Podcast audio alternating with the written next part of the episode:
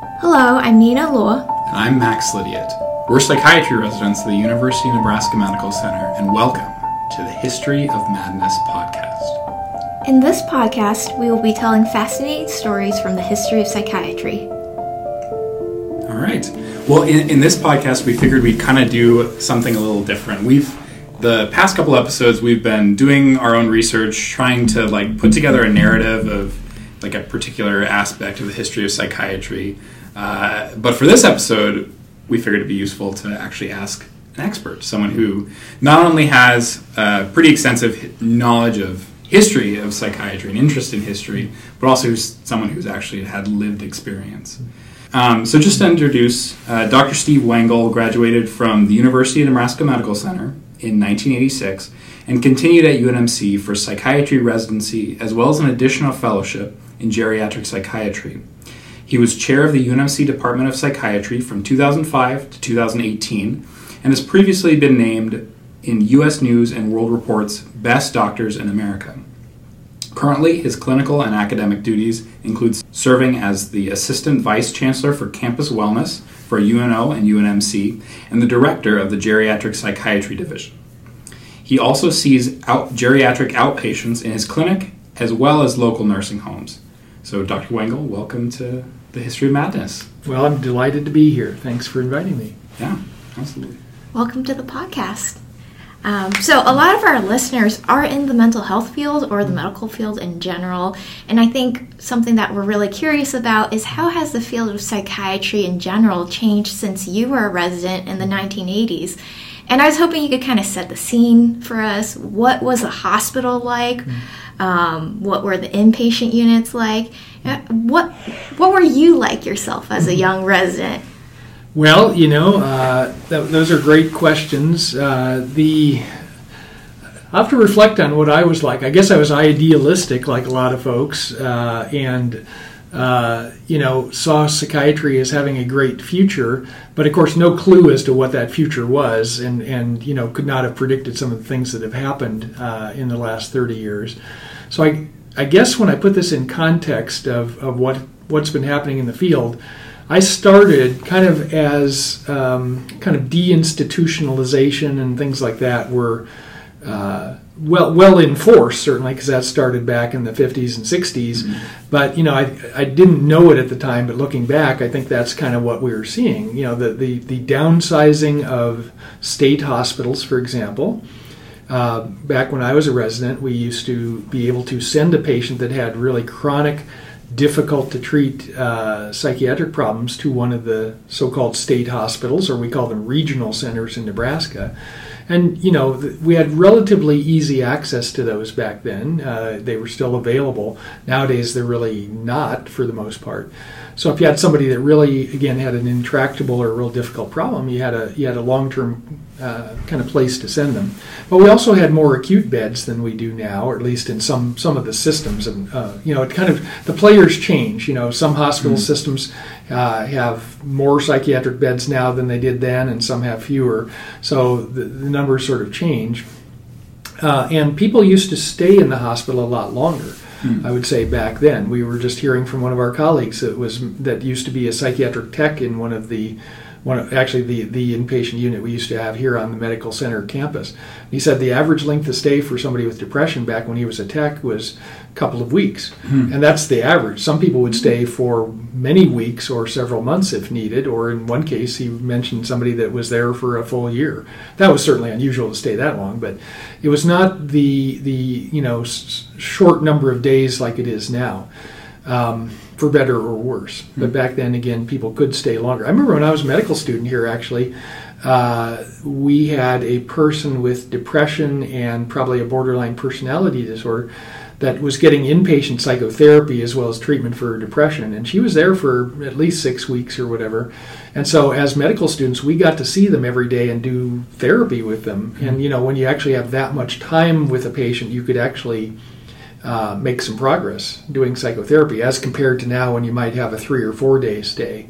And again, not not to say that's a bad thing. I mean, obviously, most people want to get out of the hospital as quickly as they can. I know I certainly would. Mm-hmm. But for folks that need a little more time, uh, back then we had that option. It seems like that those options are kind of limited nowadays.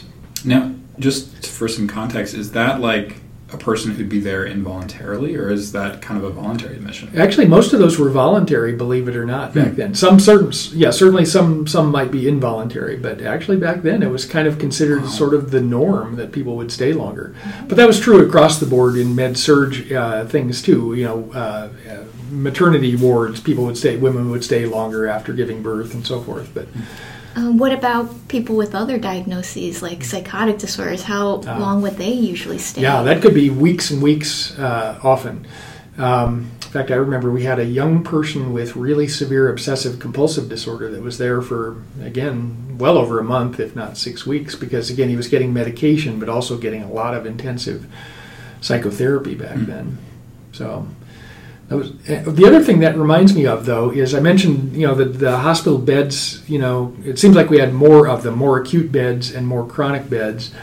Um, there was actually a movement back in what late 80s, I guess. Again, when I was still in the midst of my residency, when because of the funding, uh, freestanding psychiatric hospitals started popping up around the country. Again, I don't remember the details of the funding and why that was made possible, but it became economically viable for a, say, a for-profit company to build a psychiatric hospital, maybe in a rural area. There was one, for example, called Rivendell. It was, I think, in Seward, Nebraska, a relatively small town. And just out of the blue, they built a, uh, you know, a child and adolescent inpatient hospital. You can't do that nowadays because the, the economics doesn't work out. You can't, you know, at least in uh, the Midwest, you know, having a freestanding hospital, in other words, a psychiatric hospital that is just by itself, not part of, say, a med surg campus, uh, it's too expensive, you know, hiring the staff and, you know, building the building and all the, you know, the infrastructure costs. But back then it did. So you would actually see, like, you know these these uh, hospitals kind of popping up like mushrooms after a spring rain. It seemed like for a while. So that was kind of like this golden age of inpatient psychiatry, I guess. Now again, was that a great thing or not? Not I don't know, but at least then we did have a little more access to to that level of care. Now, I, having said all that, I don't want to trade. I don't want to go back in time because we have a lot of treatments now that we didn't have back then, and we've come a long ways.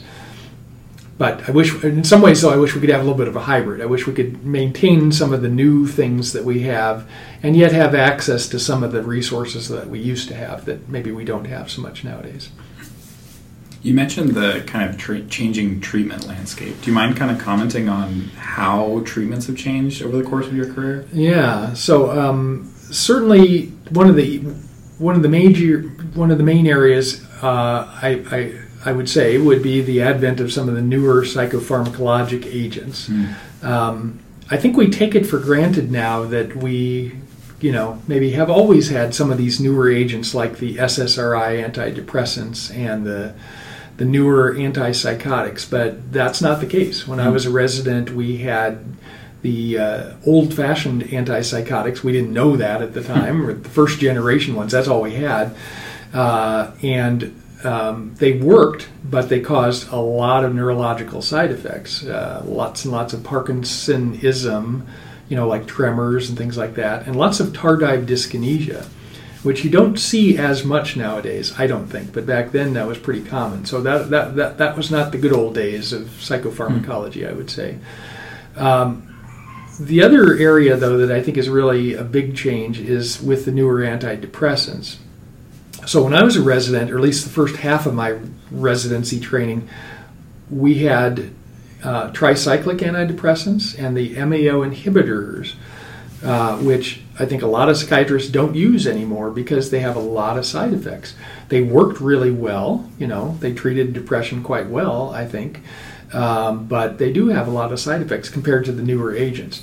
So the newer agents, the first one uh, was fluoxetine or Prozac that came out, you know, when I was halfway through my residency, and I remember having a patient uh, with depression that I was not sure what to do with. He had, he or she, I can't remember, uh, had not done well on, you know, a tricyclic, and I think maybe had not done well with an MAO inhibitor. So I wasn't sure what to do.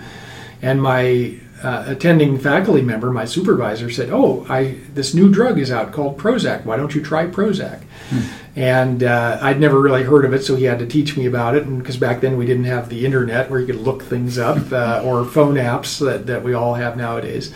So he was telling me about. It. He'd been to a meeting, a national meeting, and he'd heard all these good things about it. So he was telling me about Prozac and said, you know, it's pretty easy. It comes in a 20 milligram dose, so you start people on 20 milligrams and you keep them on 20 milligrams. And that was kind of, and that was sort of an, a, a novel concept because the other drugs we already had, you had to start with a really low dose because of all the side effects. And then every three days or four days, you would gradually increase it. So it was a very tedious process to get hmm. somebody started on an antidepressant because, you know, you couldn't just put them on the final dose. You had to start low and gradually move it up.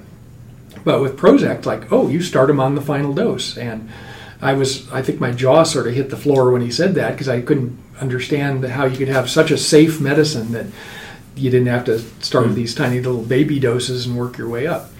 But he said, no, that's the, the, case and has very few side effects compared to what we were used to. And uh, in fact, that was true.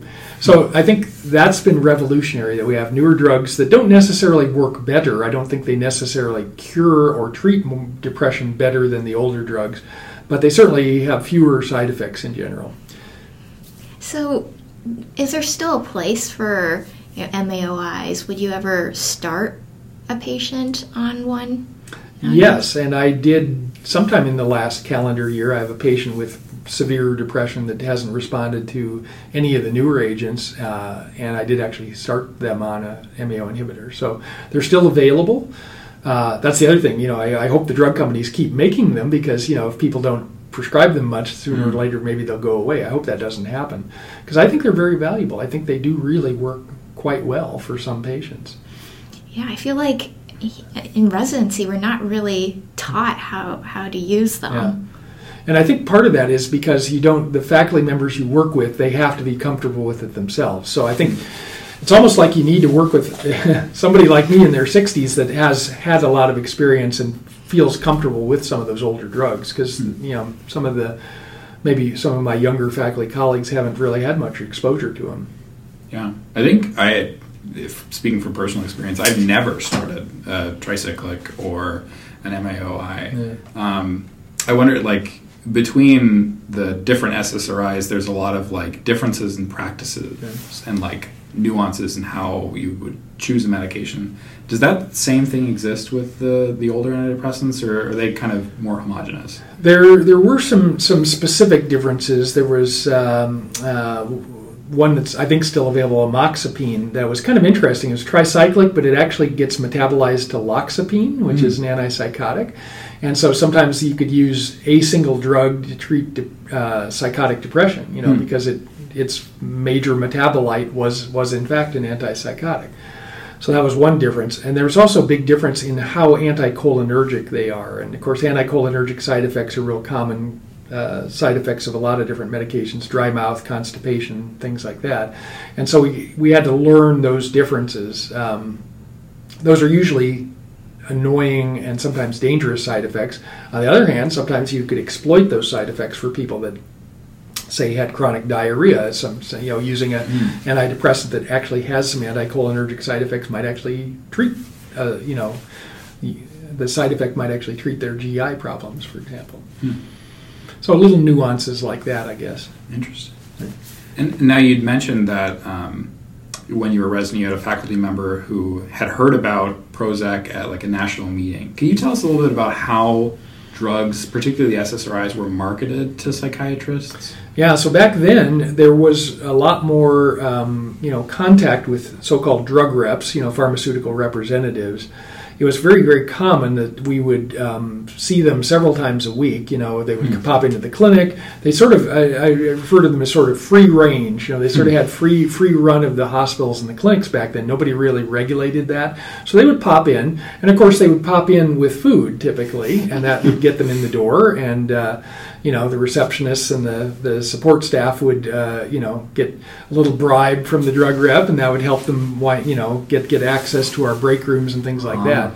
So they would bring pamphlets and other information about new new drugs, as well as you know, little tchotchkes, you know, little reminder stress balls or mugs or pens or whatever in addition to the food. But it was actually quite common. In fact, many um, clinics, again, not just psychiatry, but internal medicine, family medicine, pediatrics, whatever, a lot of times they would. Uh, run their meetings or they would have like a noon meeting a staff meeting and they would deliberately do it at a time when a drug rep would come and bring in lunch that was considered to be just sort of a normal thing back then Mm-hmm. And then we realized that that was having an undue influence on our prescribing habits and particularly with our trainees and so now at most academic medical centers or maybe all of them a number of years ago they really started clamping down on uh, you know, the pharmaceutical reps having just free access. Now they have to register and they have to, you know, and you rarely see them. So I'm, I'm thinking, have the two of you ever had seen a drug rep in our clinics? I'm thinking probably No. not. Never. Right. No. Yeah, and we don't have them come here anymore either. So it's it's an interesting thing. For the longest time, though, physicians uh, would would typically say, you know, I am not influenced by this drug rep coming and trying to sell me their product and bringing me lunch. You know, other doctors, yes, they they're they're more gullible than I am, and they're, they they fall prey to uh, the wiles and the sales tactics. But I, not me. You know, I'm. But study after study has shown that's not true, and they actually monitor physician prescribing habits after being so-called detailed by a drug rep, and they can see a spike in prescribing habits uh, of that particular agent you, after a uh, after a person gets so-called detailed. Huh. Um, so, do you remember back in the day when SSRIs came out, if they were marketed directly to the patients, like some, like they are today, you know, commercials playing on TV? It, were the patients, did they usually bring up wanting to start an SSRI, or was that something um, you guys brought up? We, it was always initiated by us, or or the patients would sometimes hear about it from word of mouth from other patients. But they were, but at that time back in the eighties, uh, the the FDA had not yet allowed direct to consumer marketing or DTC, I guess they call it. I don't remember when that happened exactly, but that's a relatively recent innovation where the FDA allowed drug companies to market uh, directly to consumers. So now we've all seen those TV commercials for a variety of ED meds and you know uh, depression meds and antipsychotics and all the rest. So now it's commonplace. Uh, but 20 well let's see I don't know again I can't remember exactly when but at some back when I was in training that was not the case and so um, it was really physicians that got all the marketing attention both through drug reps coming to your clinics, but also you know ads in journals. We still, of course, have those, you know, but it was really physicians that drove drove uh, the prescribing back then, rather than the, right. But you're right. Right now, patients every day will come to me and say, "Oh, I saw this drug on." You know, advertised on TV, and what do you think about that for me, Dr. Wengel? And sometimes it's a good choice, and sometimes it's not a good choice. Um, but you know, it's it's an interesting thing where patients are, you know, bringing up options that maybe I hadn't considered. I've had at least one example where that actually worked out very well. The patient brought up an option I really hadn't considered because they saw an ad on TV and it actually worked very well. The downside of that, though, is that they don't usually talk about the cost. And mm-hmm. newer drugs that are being marketed, well, guess what? You know, if you have a if you have to have a marketing budget, that's very expensive and all that. So new drugs are, are tend to be pretty expensive, and patients don't always realize that. And so sometimes it can be disappointing for them to you know, ask to be prescribed something, and I'll say, sure, we can try that, but then they go to the pharmacy and get a get sticker shock. Mm. You know, So this kind of leads us to our next question. Um, you kind of mentioned patients are bringing up the, you know, what drugs they want to be started on. How, how else have patients changed throughout your years of practice? yeah, I think they become uh, a lot more assertive, which is a good thing. Um, I think there was there was sort of a culture, you know, sort of this unspoken relationship between physicians and patients many years ago, where you know the physician was seen much more as an authority figure and. Um, and I'm, I'm not even I'm struggling for the right words to say, but it was much more. It was a, it was not a collaboration like I think it can be nowadays and should be nowadays. Uh, it was more um, paternalistic, maybe if that's the right term. You know, or you know, we would sort of physicians would sort of dictate treatment and tell patients what what was best, and wouldn't necessarily go through a lot of options, and patients wouldn't always ask a lot of questions. But I think nowadays patients are much better informed because of things they see on TV and obviously the internet and elsewhere, and uh, they often uh, ask really good questions and are much you know i think it's really good i think that's a really good thing that patients are are, are better informed and more assertive and to, to where now i think it is i see my role as i'm still need to be the expert and need to know a lot about medications and side effects and all that and, and how to diagnose somebody but by the same token I, it's not I, don't feel like I should be paternalistic and to tell the patient what to do. Mm. I will give them my advice, give them the options, but and then give them my best advice. But I, but it, to me, it's a it's a give and take more than it used to be. I think. Um, in terms of how patients change, how about the types of patients or diagnoses you're seeing? Um, has that changed? Hmm. Wow. Great question. Well, I, I think so. And as you as you say that, it makes me think. For for one thing, I think it seems like bipolar disorder is getting diagnosed a whole lot more than it ever was, especially the subtler forms of it, like you know cyclothymia. And I, I wonder if some of that is misdiagnosis. You know Mm. where you know people that have sort of normal ranges of, of highs and lows maybe get you know get misdiagnosed. Um, also, I think they're trying to trying to sort out what is really truly major depressive disorder that where a person really needs or would benefit from an antidepressant from again normal sadness uh, or other other kind of mood conditions uh, is sometimes hard to see sort out. And I think more more and more patients are asking for antidepressants than they used to. Um, partially because the new they know that the newer drugs are safer. Everybody knows somebody that's been on, say, an SSRI, and most of the time they they the story they hear from their friends are that they were helpful and they had usually not a lot of side effects. Again, I don't want to minimize them; they have their own brand of side effects to be sure, but uh, but I think they're not seen as uh, so difficult to take or having so many side effects as the older drugs. So, in other words, more and more patients, I think, are reaching out asking to be treated for depression, and and we are much more liberal about prescribing, I think, than we would have been many years ago, just because the newer drugs are safer. So, if, in other words, let me give you a real life example. So, I'm seeing an older patient, and they're they're sad off and on, and maybe they're having some occasional insomnia and so forth, but they don't have the full range of depressive symptoms that we're taught uh, taught to look for. But they seem to be pretty distressed. And do I take a chance with them uh, and offer them an antidepressant, or do we say, you know, this really is kind of not a full full fledged major depressive disorder? Maybe you know psychotherapy, if they're willing to get it, you know, might might be beneficial rather than a medication. Or let's just take a wait and see attitude and see if this gets better on its own, that sort of thing. Those are all reasonable approaches. But I think more and more, patients kind of expect us to prescribe something when they mm. come to see us and we kind of have gotten conditioned into giving them that prescription. So it, i don't i don't know if that's a good thing or a bad thing. Maybe we're maybe we're more you know aggressively treating things which is good. You don't want to leave major depression untreated. But sometimes i wonder if we're over you know maybe hmm. over diagnosing it or over treating it a little bit. I don't know You mentioned kind of your experience with that patient. I know this is going to be a hard question given your like many years of practice, but can you tell us a little bit about your most memorable patient? Well, you know, I was I was thinking back, and uh, I, I think the one that stands out in my mind was a woman, older woman that we actually admitted to the hospital many years ago because of some uh, dangerous behaviors, inadvertently dangerous. She wasn't doing anything deliberately dangerous, but she would, you know, I, I, well, I'll give you a little example. She would like set small fires in her Mhm. apartment to warm herself up, not because she was a pyromaniac or she was trying to burn the place down, but she was cold and the heating system wasn't working right, and apparently she just thought, well, you know, starting a small fire, like maybe in a, in a yeah, on a plate on her kitchen table, was one way to stay warm, and that was the way her, her mind worked at that time. So because of that and some other behavior, she wound up getting inadvert or uh, involuntarily admitted to the hospital. In the course of seeing her and meeting her and getting her, uh, you know, admitted to the hospital, she uh, revealed that she had many, many different delusional ideas. Um, she knew a number of really famous people, Supreme, Supreme Court justices, and at least one really major celebrity.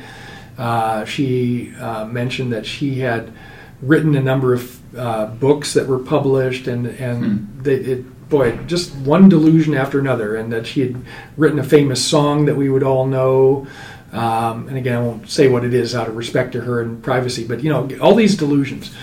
And so, uh, so we admitted her to the hospital, and we had to have a board of mental health hearing and all that, and went through all that. In the course of her hospitalization, and she was in the hospital back then for a couple of weeks.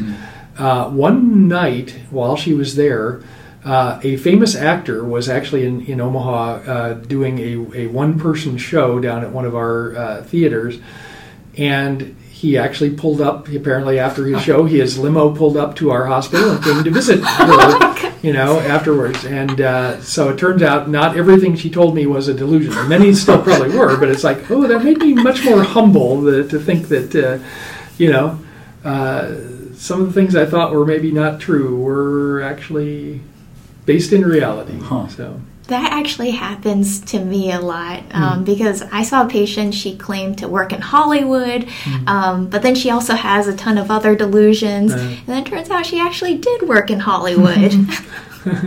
isn't that interesting, right? So we, we sometimes I think unfortunately kind of kind of brand our patients to say, okay, just because you know fifty percent or seventy percent or ten percent of what you say uh, appears to be delusional, that everything is. But they're human beings after all. So yeah, those are good good lessons for all of us here. That's it's very interesting. Um, just kind of reflecting on the the patient stories you brought up. The the most memorable patient, um, your experiences with like the changes in practice over the years. It seems like kind of a common theme is like humility and maybe like a recogni- recognition of our, our limitations as psychiatrists. I wonder if you can comment a little bit about that and what your experience of that has been over the years. Wow. Yeah, what a what a what a great question and observation. I, I would say, yeah, in 30 or 31 years of practice, I, I can't say that I'm the most humble person in the world, just ask my wife. But, but uh, so I can't take credit for too much humility. But I would say, professionally, it has. The, yeah, the more I practice, the more I realize how much I don't know, Hmm. and, and I don't think it's just me, but I think collectively, we have learned a lot about the brain, and now we have functional imaging like PET scans and functional MRI and and other things that we inspect and so forth that we didn't used to have. So we're gaining on it. We are learning more about the brain, but I would say the advances maybe are not as fast as we would have predicted when I was in training. That you know, we still are, uh, you know, we're still looking for biomarkers for depression. I remember when I was a medical student, we used to do dexamethasone suppression tests, and they always that was the students that got to do those. And that test is is one where you give a patient, you know, a dose of a high potency steroid, and then you take blood samples every half hour for the next couple hours to see if it suppresses their cortisol uh, production. And um, if a person has untreated major depression, that doesn't ha- they don't suppress, so they keep making cortisol even after they take the steroid. Normally, your body would shut down your cortisol production, but with depressed folks, they would. So we would do those tests, and by golly, sometimes the depressed folks would have too much cortisol even two or three hours later. And so that was kind of like our big test to see if they really had depression or not. Well, what are you going to do differently? We're still going to treat them even if they even if they didn't have an abnormal dexamethasone test. And then later, the, the researchers found the predicted pr- predictive uh, value of that test was about fifty percent. So it was about the same as flipping a coin. So we stopped doing it. But the whole point being that that was back in the 80s. We were back then we were looking for that magic test that would really prove that this is the diagnosis a person has. I think we're still looking for those things. Again, we're better now than we are, and we, you know, PET scans demonstrating hypofrontality, I guess, with uh, people with schizophrenia and things like that. But we're still not at a point where the average psychiatrist can use a biomarker kind of test in their clinic and Mm. really find it useful. I mean, we're doing genetic testing and things like that, which can be helpful, but it's not. It's not where I would have, where most of us would have predicted we would be 30 years ago. Do you think, compared to in the 80s, we're more biological these days, or do you think we've actually swung a little bit um, back towards the therapy model? Where, where do you see the field going in terms of this Yeah. biopsychosocial? Yeah. Well, again, uh, a, a thought-provoking question. I, I, I do think. I think. I think the, the. I would agree with, or I would. I would favor the the tail end of your question there. I think we're kind of swinging back. So I think we. So just to back up a little bit. So again, when I was starting my training uh, back in the 80s, there I knew psychiatrists that really were psychoanalysts. Even here in Omaha, Nebraska, this isn't a hotbed of psychoanalysis, but you know we had a few that were classically trained. One of my first mentors at the VA was somebody that trained at the Menninger Institute. Institute. He was a psychoanalyst. Uh, you don't run into too many of those, at least in Omaha, Nebraska. Some some other parts, you know, the coasts and so forth, maybe maybe you do. Um, so, but then we got away from that, and we moved into you know a very very biologically based uh, profession where very few psychiatrists did any any any great deal of psychotherapy, uh, and partially partially or actually to a large extent, that was driven by reimbursement. Mm-hmm. That insurance companies basically didn't really want to pay psychiatrists to do that because other people, you know, uh, master's level uh, therapists and psychologists could do do psychotherapy and at, at a less expensive rate, frankly. And so I think they, you know, for a variety of reasons, psychiatrists got away from doing psychotherapy and just really were doing full time prescribing. I think things are shifting back. The reimbursement model has changed a number of years ago, and it's made it practical now for psychiatrists to be able to do some of both, you know, mm-hmm. prescribe and do some psychotherapy. And I think there's much more interest among, like your generation, in getting back to that. And to me, that's the fun part about our job is that we can, you know, talk neuroscience with one patient and talk about, you know, serotonin and, you know, dopamine receptors and all that, and yet we can also speak psychotherapy with other patients or mm-hmm. with the same patient, frankly. Um, to me, that's the, the really exciting part about this job is we get to have a foot in both camps, I think. Do you think there's value in psychiatrists um, doing psychotherapy mm-hmm. instead of um, letting other professionals who do therapy do that work? I think so because there's you, you, you know there's certainly more continuity um, if I have uh, a patient where I'm doing the medication prescribing and they see a therapist that's in the community, and we have some really fine fine counselors and therapists that do great work in the community. But you know, we, we're busy. We don't run into each other all the time, and so continuity, you know, comparing notes and being able to talk about what we each are seeing going on with that patient can't doesn't really happen on a regular basis. Whereas obviously, if I'm doing both, I know what's going on both mm-hmm. in their the, the therapy they're getting and the medication prescribing because I'm doing both. The downside of that, though, is that it's you, you see fewer patients, though, right? Because those psychotherapy visits tend to be longer, and so at a given day you can you see fewer patients.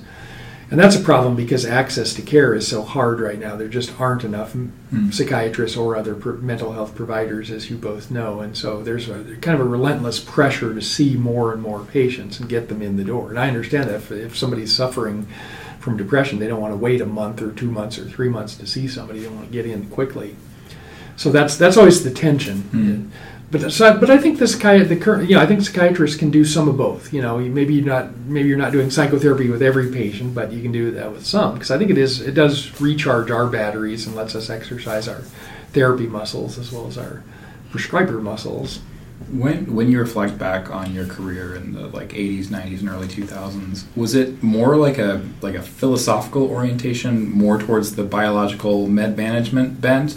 Or were there other factors that kind of influenced that that have since changed? It's some of both. I think again, there's the there's always the economic thing, and you hate to say it, but that does mm-hmm. drive a lot of our behavior. But there was a philosophical thing too that when we were start first starting to learn about some of the some of the biology of uh, mental illness, uh, for want of a better term, uh, we really got very excited about the biological aspects of things, and I think mm-hmm. we really kind of bought into that very very quickly. For example, we had one of the first PET scanners in the region, if not the only one in the region, many years ago. Um, again, when I was a finishing my residency, and so back then, a lot of patients would go, undergo PET scans because you know we were unclear about the diagnosis. Is this mm. schizophrenia? Is it depression? Is it bipolar disorder? Whatever. I'm not sure how m- many times the PET scans really clarified the diagnosis, but we certainly we certainly used it a lot until it eventually was. I think it was probably economically not viable, and it eventually went away. But it was over on 10th Street, uh, which is was next to a freestanding hosp- psychiatric hospital, now closed uh, many years ago. Hmm. But you know, PET scans really, when you think about it, are, are not, especially a freestand. It was a freestanding PET center, so it was all by itself. It wasn't attached to a Wow. med surg hospital, and that's a very expensive proposition because you have to have a physicist there that kind of makes up the isotopes because they're very short-lived nuclear isotopes. So it's a very expensive deal, but somehow we pulled it off for at least a few years till it kind Huh. of went, went away. But we've been striving for that. We've been striving to really try to understand the brain uh, for for many many years because it is still kind of a black box. I think, you know, it's a very complex organ more so than other organ systems. I think. Oh, that's fascinating. And has the speaking of economics, has the the provider shortage that we're seeing now has is that a new thing? Is that a kind of a chronic issue? It seems like it. I don't remember hearing a lot about Hmm. this many years ago, twenty years ago, thirty years ago. I mean, there there was always plenty of business, and I, it seemed like we've always had lots of patients trying to get into our clinics. But I don't remember hearing this relentless drumbeat that we do now of, you know, uh, just lack of access to care. Um, so again, I don't know if it's if it's different. Oh, I think it is different, I th- or I think it is worse now. And I think part of that is uh, kind of the aging of the workforce, like Mm. people of my generation. Uh, for a while there, there was sort of a lull, or that psychiatry was not as popular a specialty as it I think is now. Um, I'm really, really happy to see though that this has become a um, a, a, a much more popular uh, career choice for our medical students. That It was not, you know, 20 years ago. Hmm. It was, uh, you know, we still got good people coming into it, but it, we really had to entice them and attract them. And now it's much, it seems to be a much more popular thing. I think it's gained a lot of traction. Right, it's like competitive to get into psychiatry residency these days. Yeah, yeah. Which on one hand is hard for the people trying to get in, but it but it's gratifying in the sense that it seems like we're sort of coming of age here. But you're absolutely right. It was not at all competitive many many years ago. It was, Hmm. You know, we oftentimes psychiatry programs wouldn't fill. You know, uh, yeah, back in you know 20, 25, 30 years ago. But yeah, it's a it's a different ball game that way. Yeah, there's like less stigma for the patients, and there's Yeah. less stigma for medical students who want to go into That's true. psychiatry. Yeah, as that's a, well. that's uh, you hit the nail on the head because I remember when I would, uh, you know, when I was like a third year student and leaning towards psychiatry. Sometimes a faculty member and attending physician would ask me what I was thinking about, and if sometimes you had to be careful what you said because Mhm. you tell the tell certain faculty members they would deride you. You know, believe it or make make supposedly funny jokes, you know, or they would say things like, "Well, you seem too normal to be a psychiatrist." You know, that kind of stuff. That, that still happens to this day. uh, Oh, yeah. you know, and you just sort of laugh it off, I guess. But uh, yeah, but I think you're right. I think there's a lot less stigma for our patients and for us. Uh, curiously enough, but, You know, talking about the the history of, of psychiatry, I want to kind of pivot here to, to something else that I- I've found interesting that you've kind of witnessed the tail end of.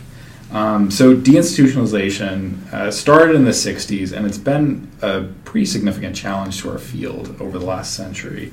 What have your experiences been of that? One thing I've noticed as a geriatric psychiatrist is the increasing number of patients uh, winding up in nursing homes as they age. Again, being a Mhm. geriatric person, that's the population I serve. Uh, but people with schizophrenia, with bipolar disorder, with um, you know um, a history of severe substance use disorders and so forth that wind up in nursing homes as they age. That's not new, but it's much different, or much more so, it seems to me.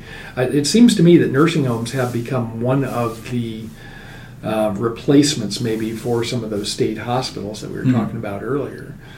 Um, at least for people, well, but it's not just older people. They will take younger adults too, and that's the other thing I've been seeing more and more of people in their 40s and 50s with schizophrenia and bipolar disorder, whatever that are not able to uh, maintain, you know, independent living, and then wind up in either assisted living or nursing homes. Hmm. So it seems like we're seeing more of that in the last 10 or 20 years. Do you, do you feel like that's like a better or an adequate care environment compared to what you'd observed previously? It's that's a really, really interesting question, and, and I'm I'm kind of torn. Um, the the big institutions, you know, the big state hospitals, at their worst, were bad places to be sure. That you know, there's lots of concerns about patients being warehoused, you know, Mhm. being there forever for years and years with really inadequate treatment and uh, and so forth, which I, I do believe did happen. Having said that, some of the better run facilities I think were very humane and they would provide people with meaningful activities and things like that. I remember one of them, one of the smaller state hospitals in Nebraska when it was still running, they had a director that came in uh, from, I think, the East Coast, and he, uh, one of the first things he did when he came here was uh, buy a bunch of exotic animals like llamas and alpacas and things like that. And he wanted, you know, the residents there, the patients, uh, to have something to do, something meaningful to do, and you know they would groom these animals and take care of them and so forth. Because you know we all need something, something that gives us meaning. Mm. Uh, and I don't know, it seemed like it worked pretty well. I thought it was kind of a novel idea. I don't know. I, I think he kind of got some raised eyebrows from the state auditors, you know, when they got the bills for uh, you know exotic animals and stuff. But by the same token, unfortunately, sometimes patients with chronic you know, and severe mental illness would get uh, taken advantage of financially by mm-hmm. some. I don't think it. Ha- hopefully, it didn't happen here, but unfortunately, it did happen elsewhere, where you know might put them to work doing other things against their will, and you know, putting you know that that that that's not good. So, is a nursing home better or worse than one of the state hospitals? Uh, not clear. They're mm-hmm. smaller, and they're certainly. I think the care is more humane. I mean, you don't, you know, you, you don't you wouldn't run into the the economic thing where people are maybe maybe working involuntarily and so mm forth, things like that. By the same token, the, the, different nursing homes have different cultures, I guess, and different you know levels of uh, staff engagement and activities and things like that. So some of them they're really well run. Patients do have good you know things to do and lots of social activities and things like that. So it can go either way, I guess. mm if you had a magic wand and you can kind of do whatever you could in the field of psychiatry, what what would that be? Wow, wow, good question. Uh, you know, I would I would I think the first thing is, and again, I hate to keep coming back to money, but money drives so many things. You know, make sure that um, the field, not just us, not our salaries so much, but the field in general or the care for patients is adequately reimbursed, and that everybody has access that needs to or wants to has access to a therapist. Well, part of that too is we need to crank out. We need more therapists. There aren't enough, mm-hmm. not only not enough psychiatrists, but there aren't enough therapists for people that are getting therapy separate from their psychiatrist. Uh, but I think also just those social determinants of health are so important. You know, adequate, safe, affordable housing, and you know, food and insurance and things like that. Because uh, that it's pretty hard for us to fix those problems by giving somebody an antidepressant if they mm-hmm. don't have you know a safe place to live and enough to eat and things like that. So. I think we need to do all of that. So we need more providers, but I think we also need to kind of work on these other aspects of, of people's lives. They're equally important. And speaking of kind of magic wand, kind of wish things, is there anything that you you've observed in the past that you think psychiatry is lost and maybe you mm. hope will come back? Well, I, I do think again that most people are still not doing a ton of psychotherapy. So I do, as we talked about before, I do think that's that tide is turning. I hope, and I, I do hope that comes back. Um, I think uh, you know having some sort of longer stay opportunities for people that do need it. I think particularly people that have executive function problems. That's the way I kind of look at the world as again as a geriatric psychiatrist that I think a lot of a lot of what psychiatrists treat is are, are conditions that produce executive dysfunction. What does that mean? You know, trouble with judgment, trouble with insight, things like that. And right now, we don't have uh, good treatments for a lot of those conditions. Sometimes we do, like, okay, attention deficit hyperactivity disorder, ADHD, is you might say a treatable form of you know executive dysfunction. People that have untreated ADHD have trouble focusing and concentrating, and they sometimes make you know, kind of poor choices because of their condition. And then we treat it, and their decision making gets better. I remember reading a study years ago of adolescent drivers, where you know, mm-hmm. with ADHD, and they found that when they were being, when they were driving with an adult rater, like a driving rater in their back seat, watching them drive, uh, but they were untreated. Their ADHD was untreated. They drove poorly and they hmm. made bad decisions and they drove too fast and they wouldn't always stop at stop signs and all do other kind of impulsive things. Even knowing there was somebody, an adult in the back seat, you know, with a clipboard monitoring their driving because they just couldn't help it. and then you treat their ADHD and they drive more safely. So that's an, that's a treatable form of executive dysfunction. But I think we see a lot of other forms of that that are harder to treat. I think you know schizophrenia. We know that negative symptoms of schizophrenia are harder to treat than positive symptoms. That to me is like a frontal lobe kind of executive dysfunction thing. You know, how do we treat that? Um, you know, dementia certainly various forms of dementia that's one of the hardest parts of treating dementia is people that have behavioral problems they're mm-hmm. aggressive or they have inappropriate sexual behavior or they yell all the time things like that. We don't have good treatments for that because again essentially what we need to do is restore frontal lobe functioning i guess. And we don't have a way of doing that right now. Mm-hmm. if we could figure that out somehow that would be a, that would be a big thing. Or prevent the obviously if we could prevent those problems in the first place. There's a, incidentally in my field geriatric psychiatry there's a lot of uh, work being done, and neurology, I guess, even more so, of trying to trying to prevent dementia in the first place, because so far our treatments of dementia have not been very successful, as you as you know. Hmm. Um, so, what is your advice for young people who are interested in psychiatry today? Well, go for it first of all, because we need you. We need more all hands on deck, uh, as our, as uh, some of our colleagues or leaders will say. But I think it's really it really is an exciting profession, and I think it's a great profession, and it's only going to get better with time as we understand more and more about the brain. Um, the, one thing, one specific piece of advice I would recommend to people is they look into some of the novel little not little because they're really important, but some of the novel niches of psychiatry now. Positive psychiatry, for example. We now have a book, a textbook on positive psychiatry. The psychologists are way ahead of us on that. Positive psychology has been a movement in their realm for a long time. But for too long in psychiatry, we've been very pathology focused. Mm. You know, look for problems and fix them which we still need to do, and that's that's a big. We can really help a lot of people doing that. But the, the but the positive psychiatry movement is saying let's keep that identity, but let's add to it this other identity of prevention. How do we, um, you know, maybe can we prevent depression can, or minimize it and things like that? Can we prevent or minimize anxiety by lifestyle changes? You know, getting enough exercise, getting enough sleep, things like that. Uh, we haven't done as much of that as we could, I think, in my field. Um, so that's that would I guess that would be my advice is, is look into prevention, and look into lifestyle psychiatry and positive psychiatry. Those are two relatively novel and new areas of our field that I think are getting a lot of traction. What do you think makes a good psychiatrist? Um, to me, it's listening as much as anything. Uh, you know, right? It's you have to have knowledge. Obviously, you have to know about conditions that we treat and how to diagnose them, and you have to know about the medications and the other treatment things. But it, to me, it is, sometimes it's pretty simple. It comes down to listening. You know, are you really spending enough time? And listening also equates to time because if you don't have enough time, if you're trying to see too many patients in a day or in an hour, you can't. You just don't have the time to listen to them and hear the nuances. You know, and the and the things they don't say. The the you know what what else what else is going on in their lives they are not telling us about that are influencing them.